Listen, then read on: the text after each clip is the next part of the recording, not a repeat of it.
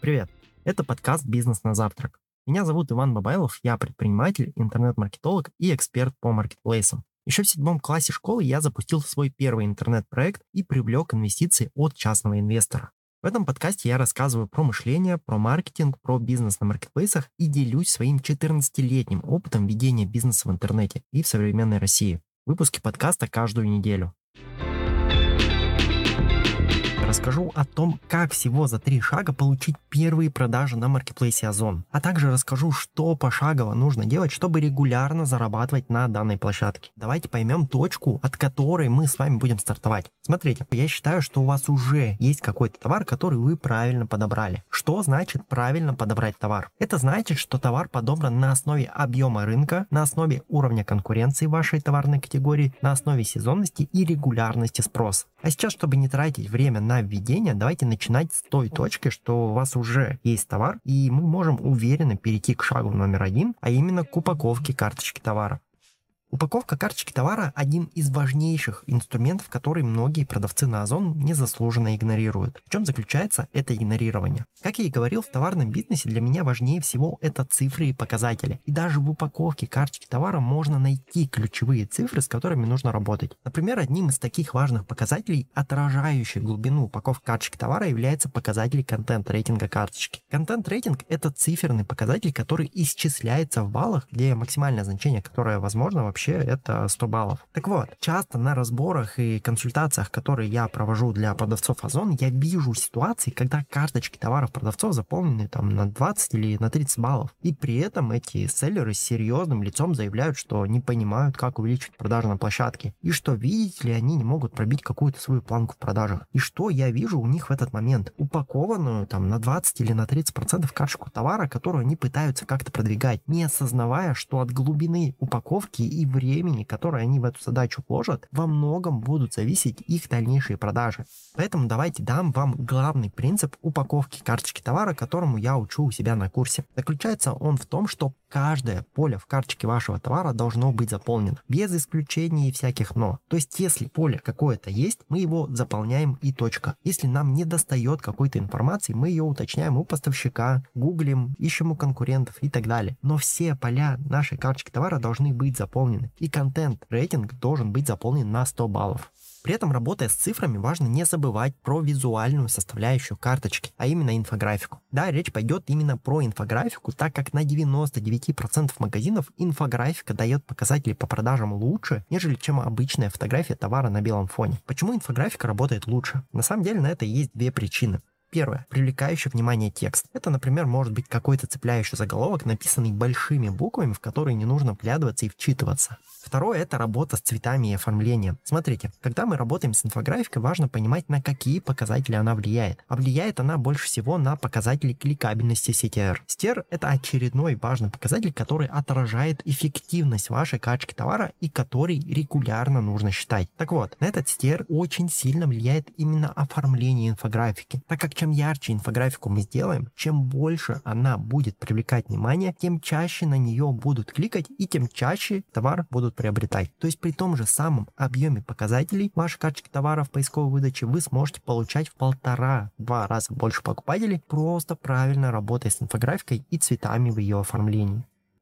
Шаг номер два – это продвижение. Я всегда об этом говорю и, вероятно, никогда не перестану этого делать, потому что реклама действительно это самый эффективный и быстрый и самый простой рычаг для увеличения продаж на Озоне. Простой пример. Торгуете вы на Озоне, крутите трафареты и получаете с них продажи на 250 тысяч, тратя на рекламу, ну, предположим, 30 тысяч рублей. При этом, если в какой-то момент вы примете решение выйти на 1 миллион рублей продаж на площадке, то самое простое, что вам нужно будет сделать, это увеличить бюджет на платную рекламу в 4 раза. Ну, то есть тупо нарастить инвестиции в маркетинг и получить x4 по объему продаж. Да, безусловно, это очень грубый подсчет. И, скорее всего, при увеличении дневных лимитов вам нужно будет поднимать рекламную ставку, но, тем не менее, принцип останется тем же самым. Просто будет у вас ДРР не 12%, а 13 или 14%. При этом, если при вашей финансовой модели такие инвестиции в продвижение окупаемы, то пробить планку в миллион рублей на Озоне для вас не составит вообще никакого труда. Какие форматы рекламы на Озоне я рекомендую использовать? На самом деле все те, которые вам доступны. На момент записи ролика доступны трафареты, продвижение в поиске, брендовая полка, акции и отзывы за баллы. При этом я знаю, что Озон сейчас планирует объединять рекламные инструменты, и если вы этот ролик будете смотреть через несколько месяцев или там лет, то высока вероятность, что каких-то из названных только что инструментов уже не будет. Но самый ключевой принцип, который я пытаюсь донести до вас сейчас, он останется прежним. Вам все равно нужно будет использовать все доступные доступные инструменты продвижения, чтобы не складывать все яйца в одну корзину и не делать ставки только на какой-то один способ привлечения клиентов. Простой пример. Есть продавцы, которые используют только трафареты. И в периоды, когда Озон начинает обновление алгоритмов у трафаретов, у таких продавцов резко падают продажи, так как трафареты начинают работать хуже, а других инструментов, которые в этот момент их бы подстраховали, эти продавцы, ну, как бы не используют. Еще одно интересное наблюдение, которым хочу с вами поделиться. Как вы знаете, я очень много провожу консультаций и разборов магазинов на Озоне. И замечаю, что продавцы как огня боятся брендовой полки, так как не понимают, как ее настраивать. Ну, у кого-то там нет минимального количества товаров для запуска данного формата рекламы. И на самом деле это плохо, потому что брендовая полка при правильных настройках может давать результаты не хуже, чем трафареты, а иногда даже сильно лучше, так как конкуренция в данном формате сильно ниже, чем в условных трафаретах. Следующий интересный инструмент – это акции. Акции на самом деле это тоже мощный инструмент увеличения продаж, но с ним нужно уметь работать, так как существует два вида акций – это масштабные акции и акции ради скидки. Если вы хотите, чтобы я вам выслал свой ролик по теме правильной работы с акциями, то напишите в комментариях фразу «Хочу ролик про акции», я вам ответным сообщением вышлю данное видео. Следующий инструмент увеличения продаж – это отзывы за баллы. Отзывы за баллы – это дополнительная мотивация для ваших покупателей оставлять больше отзывов под ваши качки товара. То есть, да, с одной стороны, можно класть в коробку с товаром вкладыш э, с просьбой оставить отзыв, но эффективность такого действия будет сильно низкой, так как люди ленятся, им, ну, как бы тупо не хватает времени и какой-то мотивации оставить отзыв. Конечно, если это не отрицательный отзыв, на него вот как бы мотивации обычно хватает. Поэтому отзывы за баллы – это дополнительная мотивация для покупателя оставить отзыв. А для нас это относительно недорогой инструмент наращивания количества отзывов.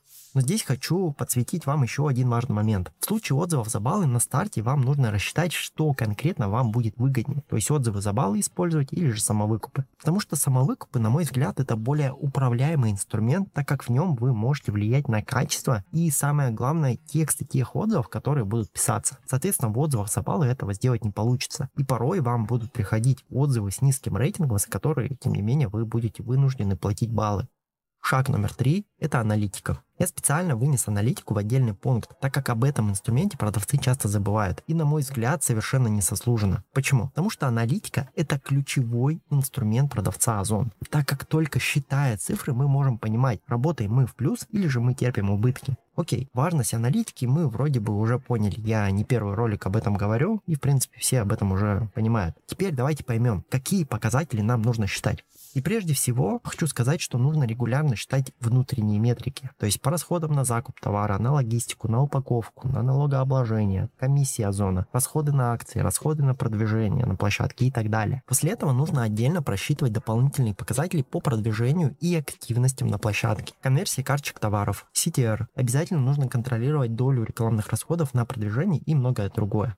Моя же главная рекомендация состоит в том, что аналитика должна стать вашим еженедельным ритуалом, с которого, собственно, и начинается планирование вашей недели, и по итогу которого составляются планы действий и идеи по доработкам и улучшению всех анализируемых показателей. То есть вы раз в неделю садитесь с командой, собираете все цифры и показатели, думаете, как какой-то из показателей улучшить, выдвигаете гипотезы и эти гипотезы пытаетесь воплотить в течение недели. Далее в начале следующей недели вы садитесь, снова смотрите показатели и анализируете, как они изменились после того, как вы протестировали выдвинутую гипотезу. Если гипотеза дала рост, то отлично, вы выдвигаете следующую гипотезу и точно так же ее реализуете. И далее смотрите, как она отработала. И так по кругу до выхода на первый миллион оборота, а потом и до миллиона чистыми. То есть я веду к тому, что выход на миллион рублей на Озоне – это всегда процесс последовательного тестирования и проверки гипотез, которые вы в рамках имеющегося у вас объема знаний и насмотренности сможете выдвинуть и реализовать.